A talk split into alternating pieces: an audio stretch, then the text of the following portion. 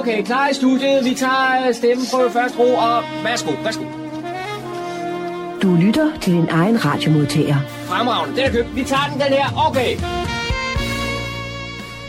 Og med det så siger vi goddag og rigtig hjertelig velkommen her til programmet, der hedder Morgenkrøder. Mit navn er Kurt Kammersgaard, og de næste to timer skal vi som altid have forskellige indslag her fra lokalområdet.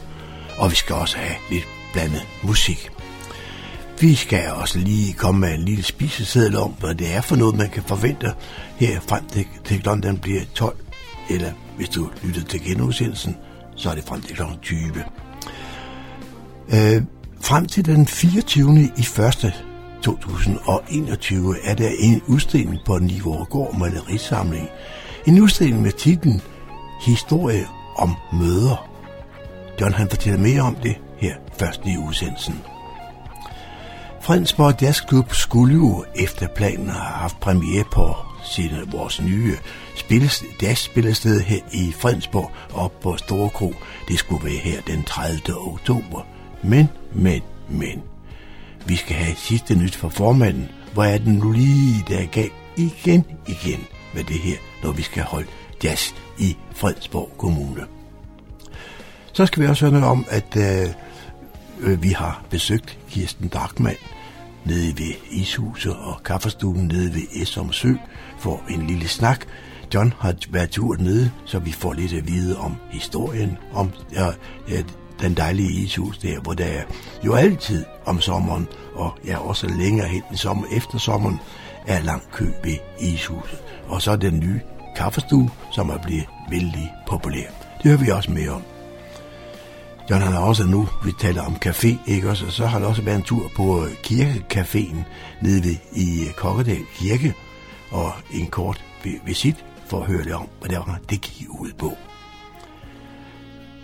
Der har også lige været en pressemøde nu igen nede på Luciane Museet nede i Humlebæk. Det fortæller John Marco også mere om, hvad det er for en udstilling, der kan ses helt frem til en gang i januar måned. Og så har damen som altid plukket lidt i de lokale nyheder fra omleborg.dk, og det skal vi høre mere om også i løbet af formiddagen.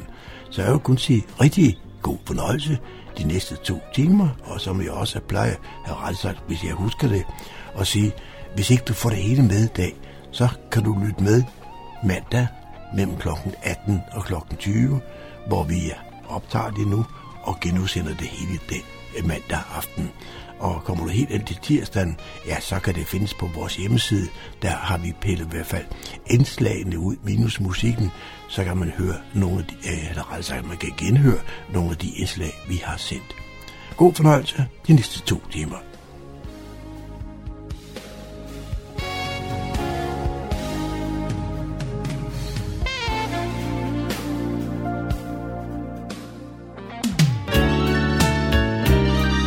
Lytter til Morgenkrydderen. I studiet er det Kurt Kammerskov. Fredag den 18. september havde Nivogårds malerisamling i Niveau inviteret til pressevisning på en udstilling, der hedder Historier om mødre. Og så står jeg sammen med kurator her, Maren Bramsen. Og, og Maren, det er da noget af en udstilling, du har fået opsat her. Ja, tak. Ja, det er det. Det er en, øh, en uh, rimelig stor affære, der dækker 500 års uh, kunst. Uh, fordi vi i vores samling har nogle meget fine øh, malerier øh, af Jomfru Maria fra renaissancen. Så vi går langt tilbage, og vi kommer helt op til 2020, både i kunsten og i øh, litteraturen, der er med på udstillingen. Det er et langt tidsspand, men der, jeg synes også, der er rigtig mange malerier. Ja, der er 70 malerier, tror jeg, og 47 kunstnere, og deraf 10 kvinder øh, som egentlig er et øh, ret højt antal, fordi det jo primært er kunst fra en periode, hvor det mest var mænd, der malede, og så er det faktisk ikke et motiv, som så mange af kvinderne behandlede. Øh, så vi har nogle utrolig ret fantastiske undtagelser med, vil jeg sige. Vi har Bert Morisot og Bertha Wehmann og Emilie Mundt, hvis man går tilbage i tid, og så øh, har vi Katja Bjørn og Gudrun Haslev, som er nulevende. Ikke? Og vi må nok indrømme, at vi alle sammen enten har haft eller har en mor. Altså, ja. Alle har en biologisk mor. Det er ligesom det, vi har til fælles over hele verden. Øhm, uanset om vi kender hende, eller hun overlevede fødslen, eller om øh, vi har et godt forhold til hende, så er vi indtil videre alle sammen født af en kvinde. Øhm, og, øh, og det er jo det er jo på en måde meget smukt, og det giver hende jo også en utrolig, moren som figur, en utrolig status. Øh, at, at hun, øh, altså det er jo, hun er jo en vigtig, altså helt grundlæggende livsvigtig. Var det naturligt for dig at lave den udstilling? Mm, ja, altså jeg er selv mor, har tre øh, skønne drenge, øh, men samtidig vil jeg også sige, at øh, jeg tror, at min svigermor, det var hende, der foreslog for mange år siden, da mine egne børn var små, at øh, der, sagde, der er mange skønne øh, møder med børn. Og jeg tænkte, den, den vil jeg ikke lave, fordi jeg vil ikke være hende. Ligesom de kvindelige malere øh, ikke vil være dem, der malede øh, kvinder med børn, så tænkte jeg, jeg vil ikke være hende, der starter med at lave en, øh, en morudstilling. Jeg vil være noget andet. Øh, men nu er mine børn allerede så store, at jeg kan begynde at se dem i sådan et øh, mindernes lys. Jeg kan allerede fornemme, hvordan det er, når de er flyttet hjemmefra. Og, sådan, og jeg har det lidt på afstand. Jeg er ikke, øh, jeg er ikke selv ud, udmattet mere. øhm, så jeg kan, og jeg, jeg, kan, jeg kan også bare jeg kan se, at jeg har været meget optaget af debatten de sidste 10-13 år, hvor jeg har været, selv været mor, at øh, jeg tænkte, at det er utroligt, at der er nogle ting, der bliver ved med, som man skulle tro, tidligere generationer havde gjort op med, men der er mange, hver generation skal have sine opgør, ikke? Hvordan kan man se udstillingen her på Nivogårds malerisamling? Til den 24. januar.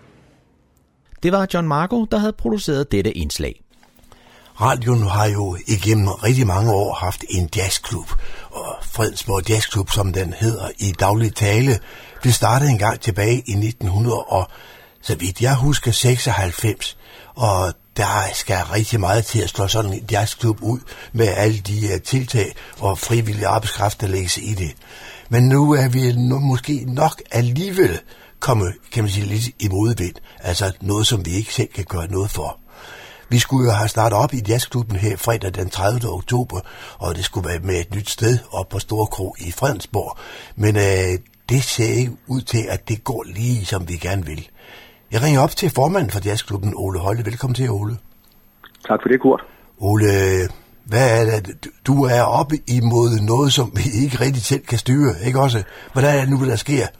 Jo, vi, er, vi, vi kan sige det på den måde. Vi er vist blevet slået tilbage i Ludo igen for anden gang. Fordi ja. vi skulle have startet op på det nye spillested i slutningen af marts ja. øh, på, på Storkro i Prinsessesalen, efter vi flyttede arrangementerne fra øh, Fredensborghusene. Ja. Og øh, der kom lige en Mette Frederiksen og lukkede Danmark ned lige kort forinden, så ja. det måtte vi jo desværre aflyse. Ja. Og så blev vi enige om med kronen, så udsætter vi det til efterår, så er der nok øh, mere ro på. Ja, på og for det, to ja. måneder siden fik vi så lavet aftale om den 30. oktober, og, Ja. og der sker så det, at, øh, at øh, der, der var smittetallene på vej ned, og alt var ved at åbne igen, og alle var Ja. glade og gik smilende rundt og sagde, nu, nu kører det sørme igen. Ja, ja, ja. Men så øh, var der nogle unge mennesker, der havde været ude at fest for meget, så der, der, der steg tallene igen, og så, nå ja, men så må, så må vi sige, så øh, må vi jo lukke ned igen. Og det, Ja. det var det, man så gjorde frem til den 18. oktober. Ja. Så okay, gudskelov, fordi Ja. så kan vi gennemføre vores den 30. Ja. Men så her forleden, så kom øh, Magnus Heunicke og sagde, nu har vi altså udskudt det til den 31. Nå, okay. Og så bliver vi jo klemt, fordi Ja. den 30. det er jo ligesom før. Ja. At, lave, at lave et arrangement, øh, hvor vi kun kan være 50 personer i lokalet, inklusive musikere og personale osv., osv., så skal jeg begynde at sidde og vælge, hvem hvilke øh, ja. cirka 40 personer, vi må have Ja. lov at lukke ind. Det bliver Og meget det- og det hænger slet eksklusiv ikke sammen, gruppe, så. ikke også? Hvis det kun Jo, er jo, det 40 må man personer, så, bliver, så er det næsten kun for vores egen familie, der kan komme med. Ja, det er lige Ja, før, Kurt. ja. Det er lige før.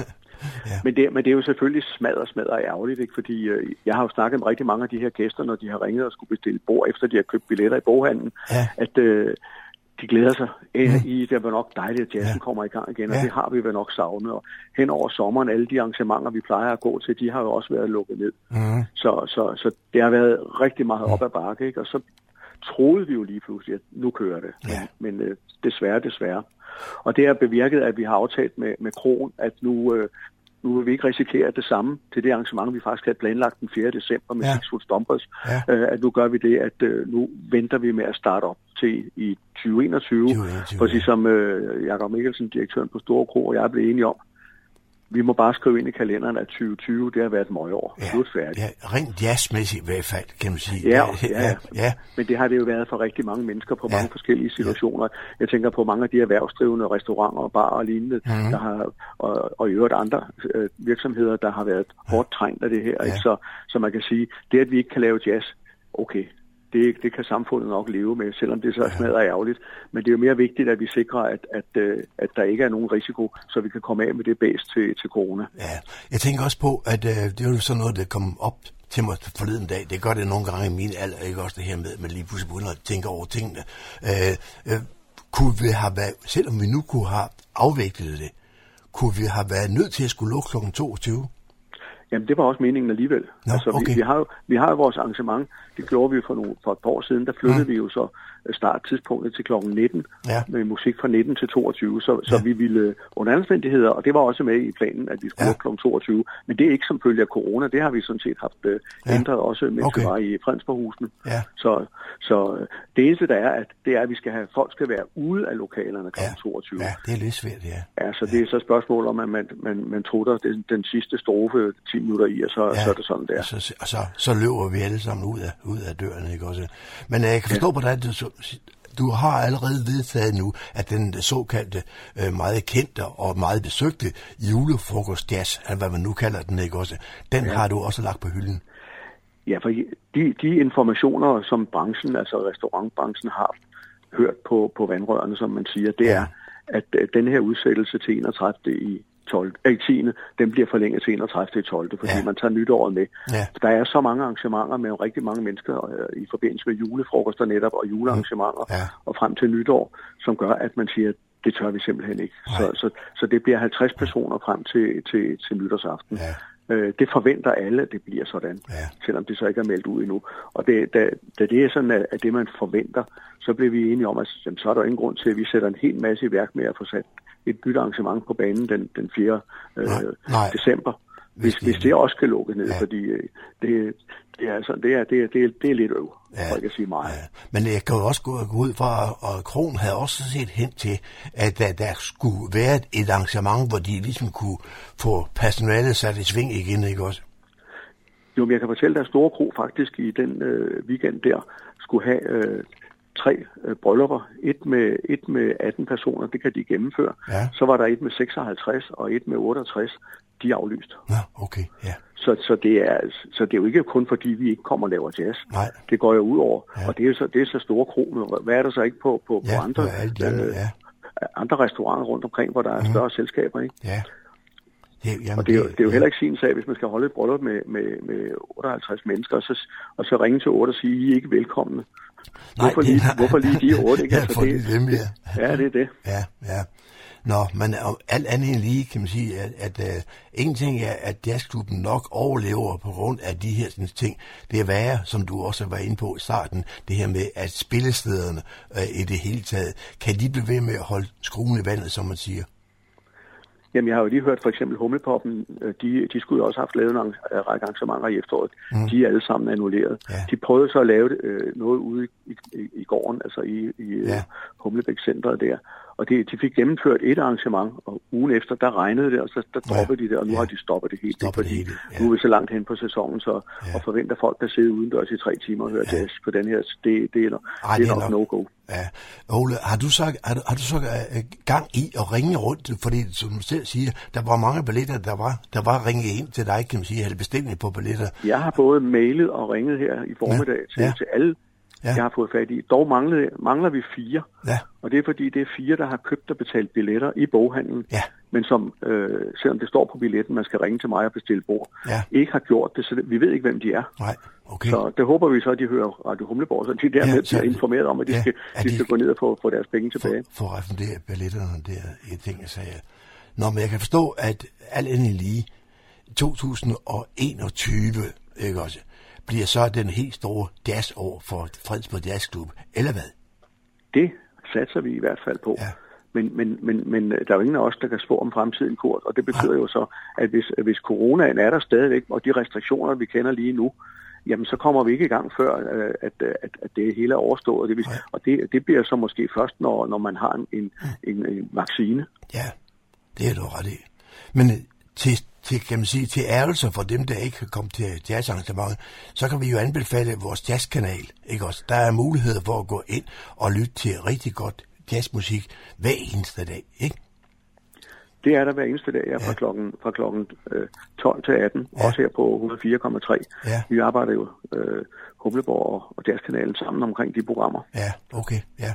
Så der har du så mulighed for at gøre lidt reklame for noget, som blandt andet du selv spiller, og ikke også, og ikke, Jo, jo. ikke spiller, du spiller ikke på nogle instrumenter, men du spiller på Jeg har, jeg har fornøjelse at sidde i, i, i, i, i den varme stol, hvor du sidder Ja, nu, Kurt, ja. øh, hver, hver, hver, hver dag fra, fra, Ja. fra, fra 14 til 15. Ja, okay, så der kan man lytte til god musik, ikke også? Så Ole, tak for det information om, at øh, vi kan lige gentage det, at øh, jazzklubbens arrangement, som var øh, dato sat til fredag den 30. oktober, det er aflyst. Og også det efterfølgende, som skulle være i december måned, det er også aflyst. Så øh, på gensyn i jazzklubben i år 2021. Ja, vi må så vente på, på Jazzkompaniet og Six Foot Stompers Ja. til 21. Ja. Men øh, sådan, sådan er det jo desværre. Ja. Tak fordi du har kommet med den her information. Kan du have en fortsat god weekend? Og tak i lige måde. Du lytter til morgenkrydderen. Jeg er taget til Sørup Is og Kaffestue, der ligger ved Esrum Sø. Her har jeg så en aftale med indehaveren Kirsten øh, Drakman. Kirsten, kunne du fortælle lidt om dig selv, hvad, hvad du har beskæftiget dig med, før du startede stedet her? Ja, jeg startede for, jeg har haft kaffestue, Søervise kaffestue nu i 30 år i år. Og inden da var jeg på øh, kontor, jeg arbejdede i en shippingafdeling og var kontoruddannet. Og øh, så i mellemtiden, jeg har også været på Bredegård Blindehjem i en del år om efteråret, hvor jeg havde lukket for ishuset dengang. Øh, og det var jeg meget, meget glad for. Der tror jeg sammenlagt har været der i ja, 5-8 år, alt i alt. Og det er så nok 10 år tilbage nu. Men øh, vi fik mere og mere at lave her i Søervis, Søervis dengang. Og øh, så valgte jeg at, at måtte sige fra ned på Bredegård, desværre. Men øh, jeg ser jo mange af beboerne den dag i dag, og er meget glad for at hilse på dem. Og, og de tror jeg også er glade for at hilse på mig. Øh, hvordan startede det? Øh, Det startede simpelthen for 30 år siden ved, at min mand og jeg, vi boede i Sørup og flyttede hertil fem år før, og øh, vi gik så en tur rundt hernede i området og blev betaget af området og syntes, her skulle bare ligge et ishus. Og øh, vi søgte kommunen, og der gik et par år, og vi kom igennem med det, og øh, har så haft selve ishuset i 30 år i år, som sagt. Og for fem år siden, eller seks år siden er det nok snart nu, der begyndte vi at tænke, at vi blev, vi nok gerne ville udvide lidt, fordi vi synes, der skulle komme nogen ind og kunne sidde her, fordi der er så meget blæst hernede, fordi fordi det ligger på det her hjørne. Og øh, og vi søgte igen kommunen, og de var igen villige. Og øh, selvfølgelig var der lidt frem og tilbage, men sådan skal det jo være. Det er jo en unik grund, vi ligger på, så vi var meget heldige. Altså, vi er meget glade for, at vi fik lov at bygge. Og vi fik så desværre nu afdøde Pe- arkitekt Poul Pedersen til at, øh, at tegne det. Og øh, vi er meget, meget glade for huset. Det har så ligget, selve kaffestuen har så ligget her nu i fire år, har den ligget her nu. Det er fjerde sæson, vi er på.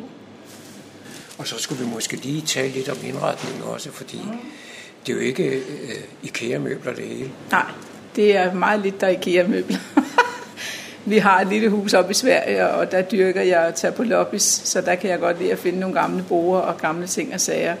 Men jeg er heller ikke den, der vil have hele rummet fyldt op med det, for det skal jo tørres af også jo. Så det er enkelt, men øh, vi synes selv rigtig hyggeligt. Så lige pt. har vi jo ikke så mange borer inden Vi har normalt plads til 35 personer. Men på grund af corona, så har vi jo måttet formindske det, og så vi er nede på 18 sidepladser nu indendørs. Hvilket vi er lidt spændt på, hvordan det vil gå her til efteråret, fordi forretningen skal også kunne løbe rundt. Så derfor har vi lavet et udeområde nu, som vi sådan har sat op med lidt varme lamper og prøvet at lave lidt læ med nogle læhegn og sådan noget. Vi håber, at vores gæster vil sætte sig derud. Og, og det hjørne, du og jeg, vi sidder i nu, det, det kaldte du noget helt Ja, specielt. det kalder jeg for venindehjørnet, fordi det er ligesom lidt afsides de andre, og der kan man rigtig sidde og hygge sig og snakke. Så er vi blevet veninder. Så er vi blevet veninder, Marco. Fra at være et iskahus, så er det blevet til Sørup Is og Kaffestue. Og jeg har da selv besøgt stedet et par gange, og der plejer altid at være rigtig mange mennesker. Og øh, jeg fornemmer, at folk de hygger sig, og en af grundene, det er selvfølgelig lokalet her, som du har indrettet på en helt speciel måde, og så går jeg ud for, at alt det, I serverer er, er, er, er spiseligt, det er hjemmelavet. Ja, alt er hjemmebagt. Det er helt ned til hindbærmarmeladen til vores hindbærsnitter. Vi laver vores egen brød, vi laver vores eget øh, et tilbehør til vores øh, nye øh, toast, og, øh, og bager alle vores kager selv. Vi har en rigtig, rigtig dygtig konditor, som, som bager vores kager, og så har vi en, en kok, som øh, kommer og aflaster hende ind imellem, som så også bager. Vi har ikke sådan decideret med mad at gøre, jo. Måske skal vi lidt tættere ind på beliggenheden af stedet her. Ja. Det er jo et sted, som er kendt af mange gamle fredensborgere, mm. netop for det, der lå, øh, det der hedder, eller hed Søpavillonen, hvor mange en gut og gudinde har svinget danseskoene. Jeps, det er rigtigt. Og det er det, der er sådan lidt morsomt nu, fordi vi ligger nøjagtigt der, hvor Søpavillonen lå. Eller jo, så hed den ikke Søpavillonen. Og øh, da min mand, han, det er ikke min mand, der har bygget huset, det har vi haft nogen til, men da min mand øh, skulle lave terrasserne herude, så tog han det sidste spadestik, og da han trykker spaden ned i jorden, øh, mærker han noget hårdt, og øh, finder ud af at øh, grave det op, at det er håndtaget til de gamle toiletter. I kan godt huske dem, man trak i. Jeg kommer her til forbi stedet her på min cykel, og så tænkte jeg, tænker jeg, det kunne være rart med en iskage. Men meget ofte så er jeg fortrudt, fordi køen den har været enormt lang. Ja. Det ser ud som om det er en succes. Ja, men ishuset er en succes. Øh, Der er rigtig mange. Nu har vi også ligget her mange år, så vi er blevet i gåsøjne kendt i Nordsjælland. Øh, Og yder ind mod København kommer, kommer, der kommer rigtig mange gæster fra København til efterhånden. Men ja, der er mange mennesker hernede, og vi prøver at, at betjene jer så hurtigt som overhovedet muligt. Det er unge piger, vi har på, og øh, vi synes, de gør deres yderste for at, at klare alle de der mange spørgsmål, der også kommer, men også klare isen i den varme, der også engang imellem er. De øh, arbejder hårdt i de der tre timer, næsten i streg, når der er, er, er mange mennesker, så vær lidt tålmodig også en gang imellem. Du fortalte om kapaciteten her indendørs, hvor mange gæster der kunne være. Men øh, i udearealet, der er der jo rigtig mange borde og stole. Hvor mange kan man bænke derude? Uh, jeg må tilstå, at jeg ikke helt ved det. Altså lige nu, coronatiden, er vi jo ikke så mange, øh, men normalt der kan jeg tror jeg, der er mulighed for at kunne være omkring 50-60 mennesker alt i alt derude. Jeg, jeg, jeg kan lige pt. ikke lige huske det. Men vi har også måttet formindske det, den om, øh, afdeling der. Øh, så vi har 18 herinde, og så tror jeg, vi var oppe på 30, 25-30 stykker udenfor. Og så har jeg også bemærket, at når folk har købt en iskage, så er det ikke sikkert, at de sætter sig her, så går de jo ned til Ja, jeg skulle lige så sige det. Der er jo bordbænke nede ved søen, som ikke, er til, som ikke er vores, og der står også nogle bordbænke uden for vores terrasse, som folk også må benytte, og det har ikke noget med kaffestuen at gøre. Efter du har indvidet kaffestuen her, der er det også blevet muligt øh, for, folk at låne den eller lege den om, om aftenen.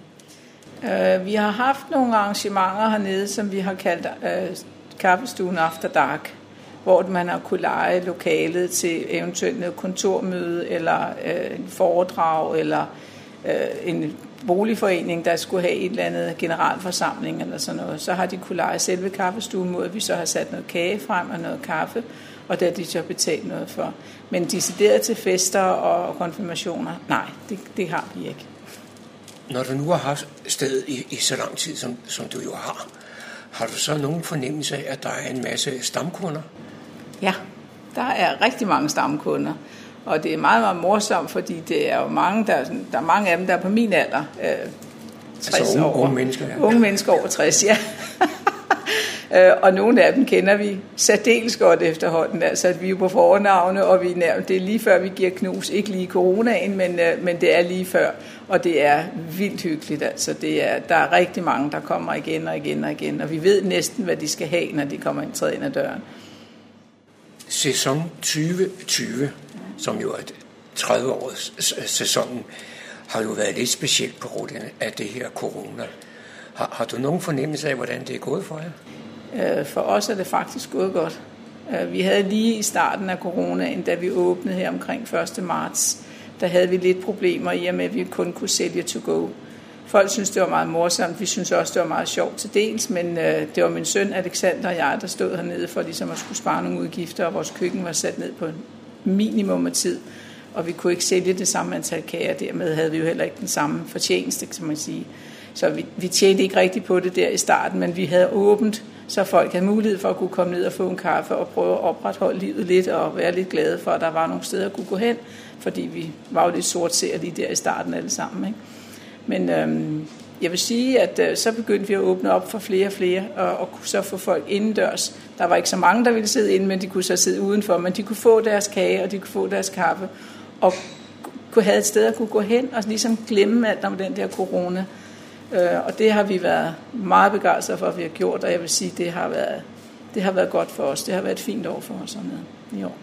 Udover de ting, vi har talt om indtil nu, så har jeg også fået fornemmelsen af, at I også leverer øh, varer ud af huset. Vi leverer ikke varer ud af huset, men man kan bestille øh, hele kager hos os. Hvordan øh, kan man bestille de ting, man gerne vil have? Det kan man. Det kan man, og det kan man gøre på kaffestuen, snabelag, ishus.dk. Eller man kan ringe? Du kan også ringe til os på 48 47 59 04. Se, nu har jeg sådan set fået det, jeg, jeg, jeg kom efter. Men jeg er da også lidt nysgerrig. Er der nogle planer, vi skal høre om, som, som øh, er lidt tys-tys? du tænker på min fremtid, eller? Ikke stedets fremtid. Ja, ja øh, stedets fremtid, ja. Altså det er, vi arbejder på, at min søn, han, øh, min yngste søn, han ligesom skal overtage mine funktioner hernede. Jeg bliver mindre og mindre, jeg, jeg har ved hver i eneste dag, for jeg holder så meget af at være her, men øh, jeg tager ikke det store læs mere. Øhm, men øh, det er meningen, at Alexander han, øh, han skal gå ind over, og, og han har været der hernede nu i et par år. Øh, og faktisk, han er jo født og opvokset næsten hernede, for han blev født det år, vi åbnede hernede.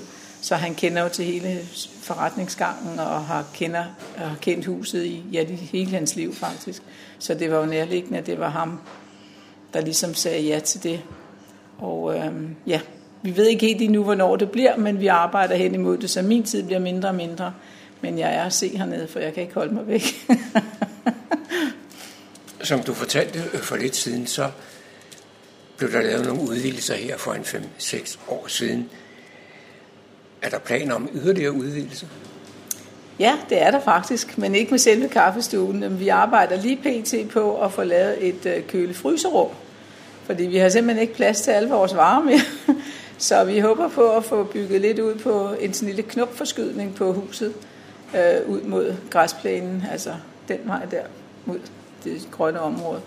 Øh, så det er ikke fuldendt. Vi har ikke fået de, den endelige afgørelse fra kommunen endnu, men den er sendt derop, så vi håber på at blive færdige, så vi kan åbne op med den til næste år, for vi kan ikke være her mere. Nu er sæsonen 2020 ved at, at gå på held. Forstå på den måde, at Iskagehuset har jo lukket her midt i, i oktober ja. måned. Men hvordan er åbningstiderne ellers? Åbningstiderne, øh, ja, ishuset lukkede helt korrekt første i 10. På, og, og vi har havde åbent weekenderne i september måned i ishuset.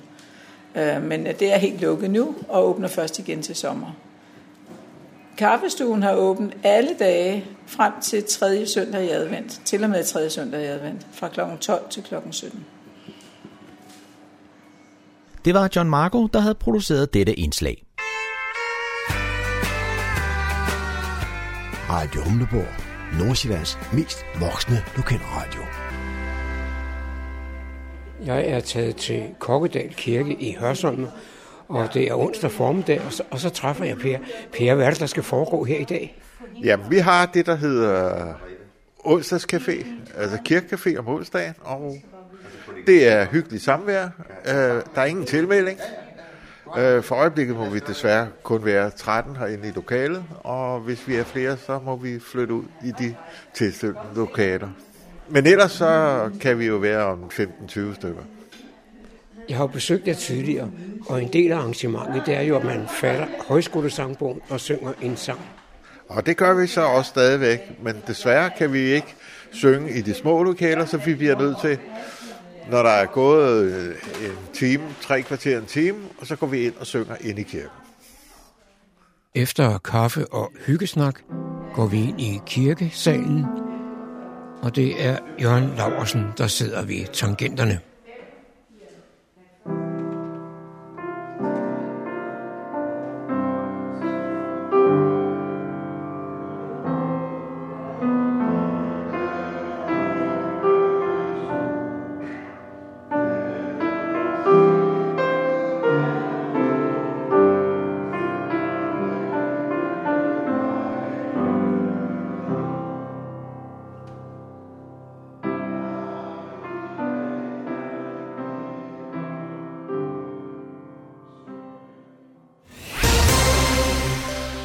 Det igen gået hen og blevet tid til lokale nyheder og informationer, hentet fra Humleborg Online.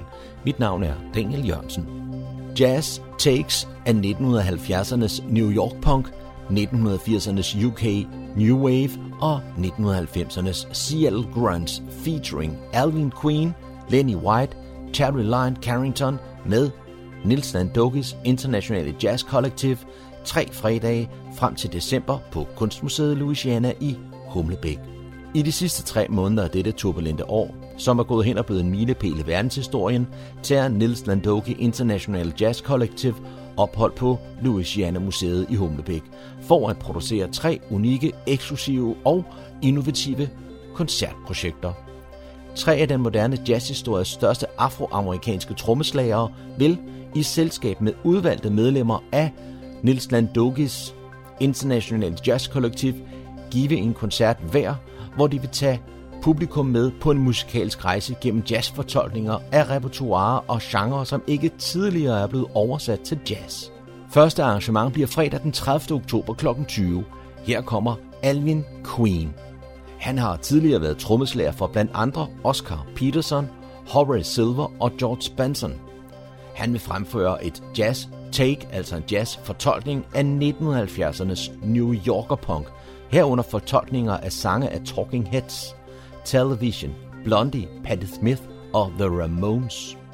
Fredag den 27. november kl. 20 vil der være jazzfortolkninger af 80'ernes UK New Wave med nyfortolkninger af sange fra The Cure, New Order, Depeche Mode, The Smiths og Simple Minds. Koncerten ledes af trommeslageren Lenny White, der har vundet mange Grammy Awards igennem sin karriere, og hvis samarbejde med Miles Davis, og som medlem af de ikoniske 70'er band Return of the Forever med Chick Corea og Stanley Clark, positionerer ham som en af jazzfusionmusikens grundlæggende fædre.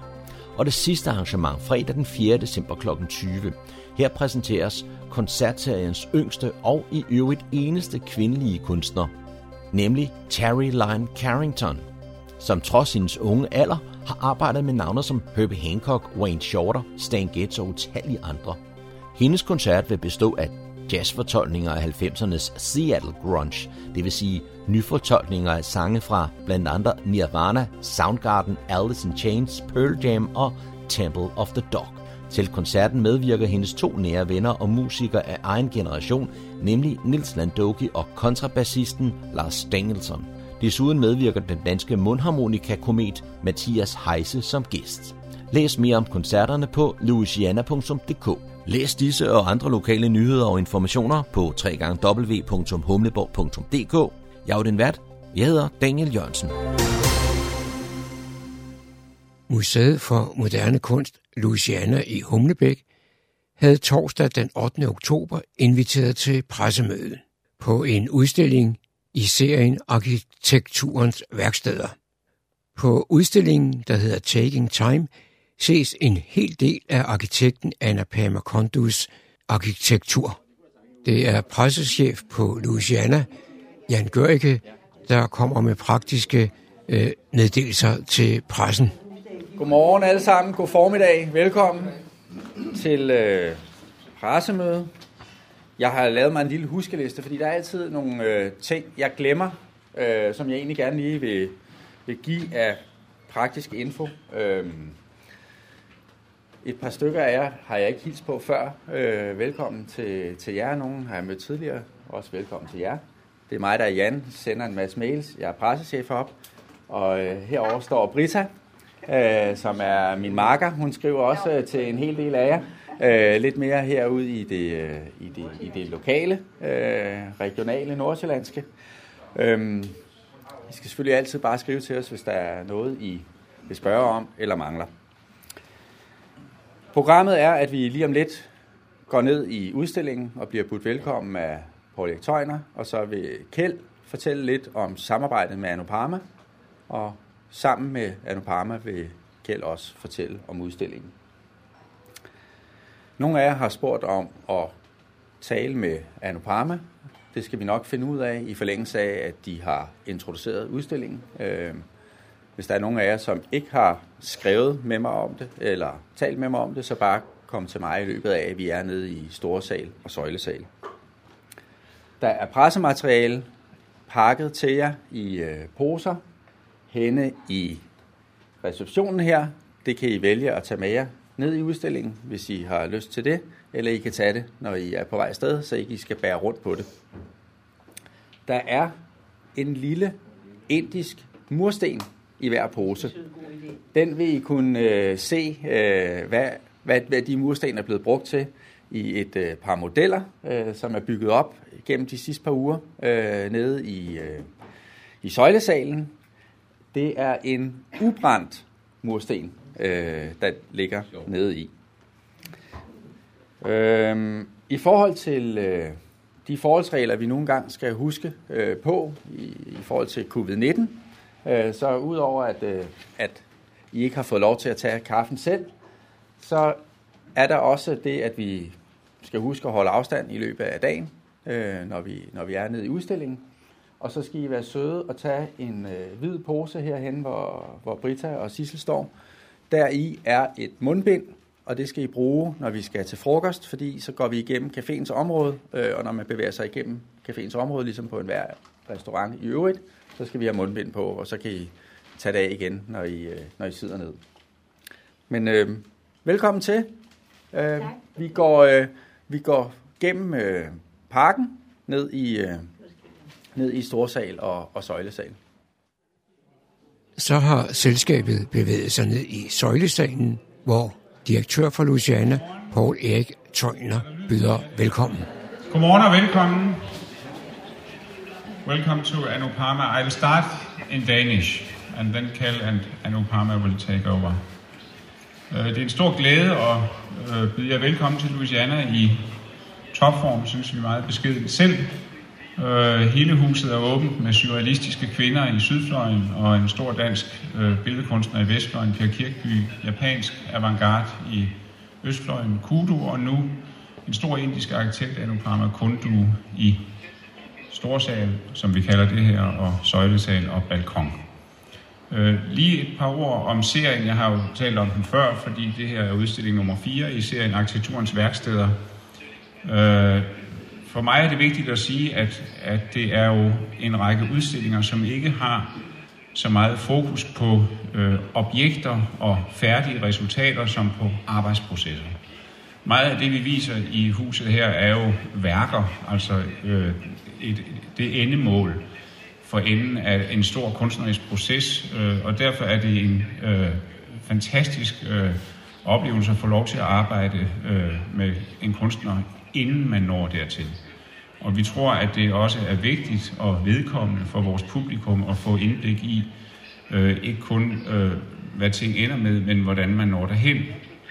Øh, sjovt nok synes jeg, at man kan, hvis man tænker på øh, surrealistiske kvinder, der var øh, fantastiske kvinder, det er en lille smule øh, beslægtet, fordi øh, hvert billede deroppe øh, demonstrerer jo sin egen metode. Det er jo ikke alle malerier, der gør det. Men når man er, er færdig med surrealistiske kvinder, så har man et bestemt, øh, en bestemt indblik i en kunstnerisk metode, som adskiller sig fra andre kunstners metode. Altså den fantasiborne introspektion, psykoanalyse og alt det her. Så, så der er altså udstillinger, som flytter blikket en lille smule fra alle de objekter, vi ellers elsker og, øh, og, og omgås og kigger på. Øh, og, og den her serie er dedikeret til det blik.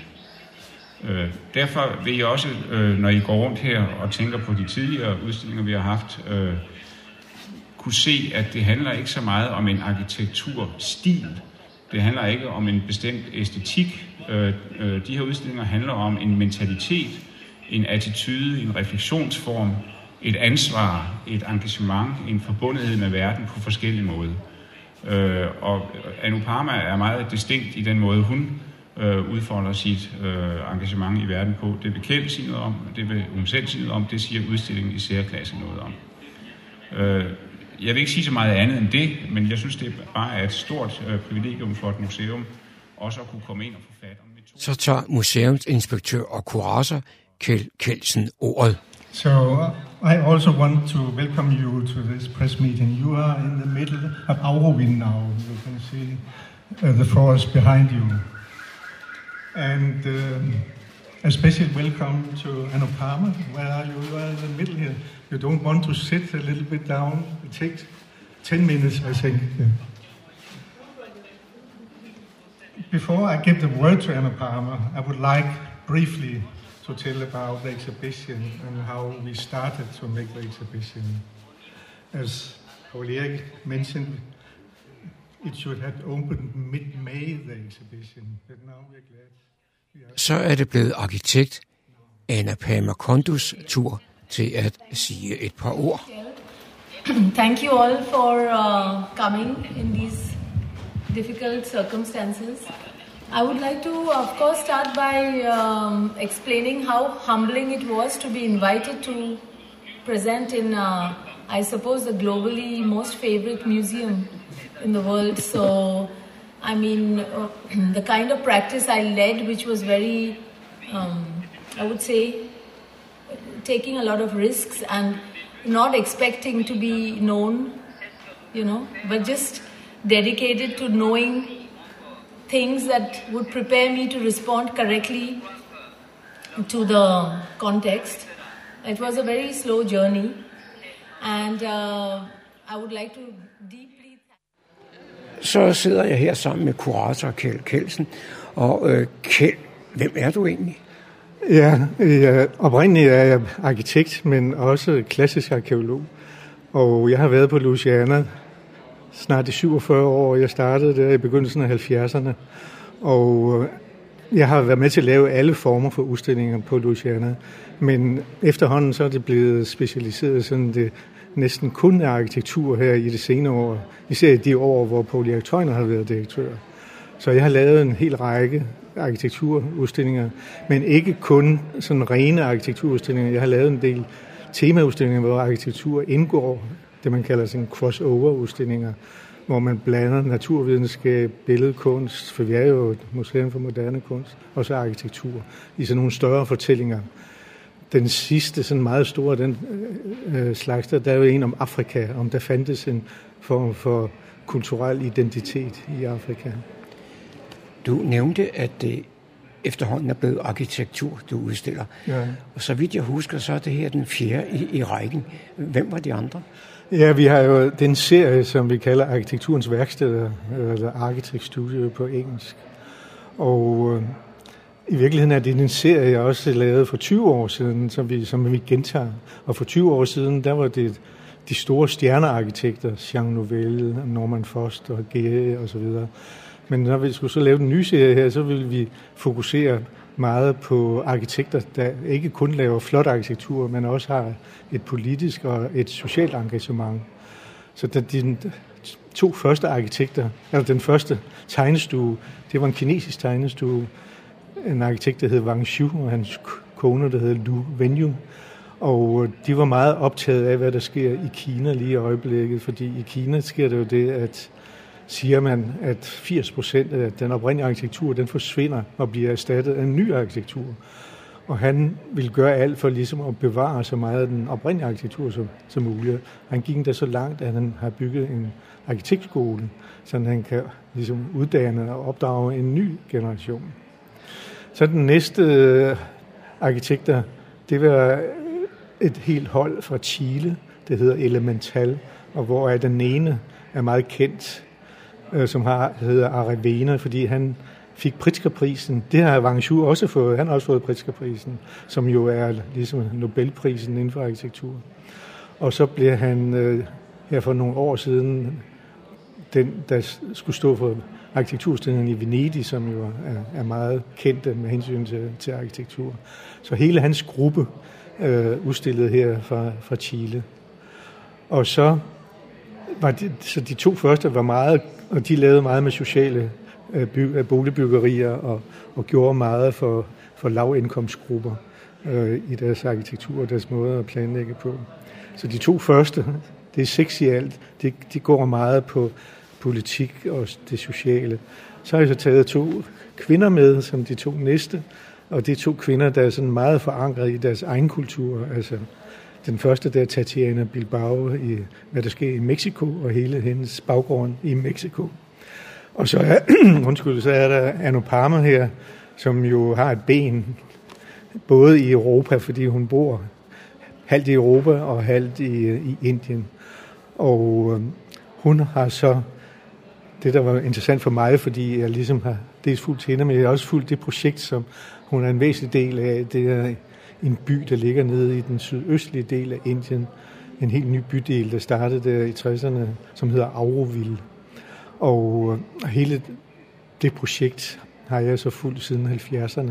Så derfor synes jeg, det var interessant dels at få hende som arkitekt fra Indien, men også at se, hvad, hvad skete der med det der projekt Auroville, fordi efter at grundlæggerne af Auroville, en arkitekt, døde, så hun ligesom overtaget mange af de ting, han skulle lave, og det er hende, der har lavet alle hovedbygningerne i Auroville, biblioteket, øh, town hall og mødesteder, use hostels, og så har hun så selv bygget to huse i Auroville, hvor det ene er, er blevet meget berømt, så det har været op på, bygget op på Biennalen i Venedig her for nogle år siden.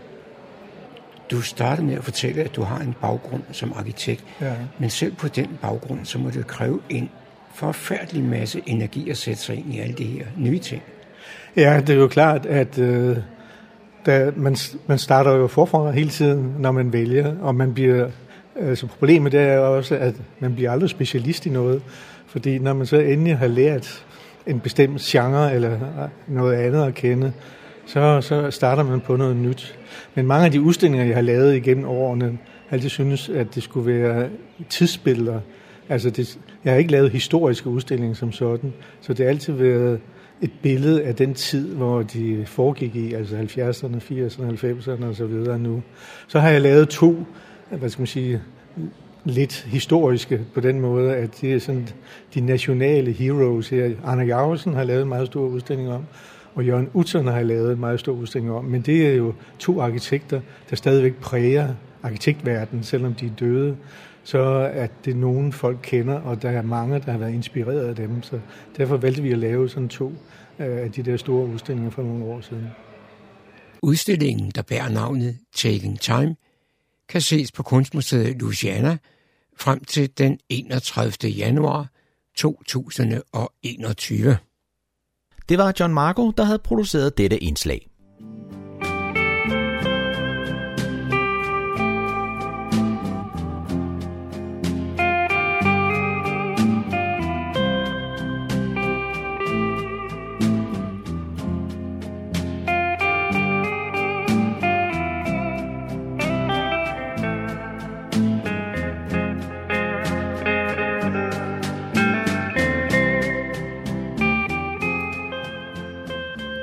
Disse toner fortæller os, at vi er nået til afslutningen på denne uges udgave af programmet, der hedder Morgenkrøden. Her fra redaktionen, som består af undertegnet, jeg hedder Kurt Kammersgaard. Ja, der siger jeg tak for nu, og på genhør en anden god gang.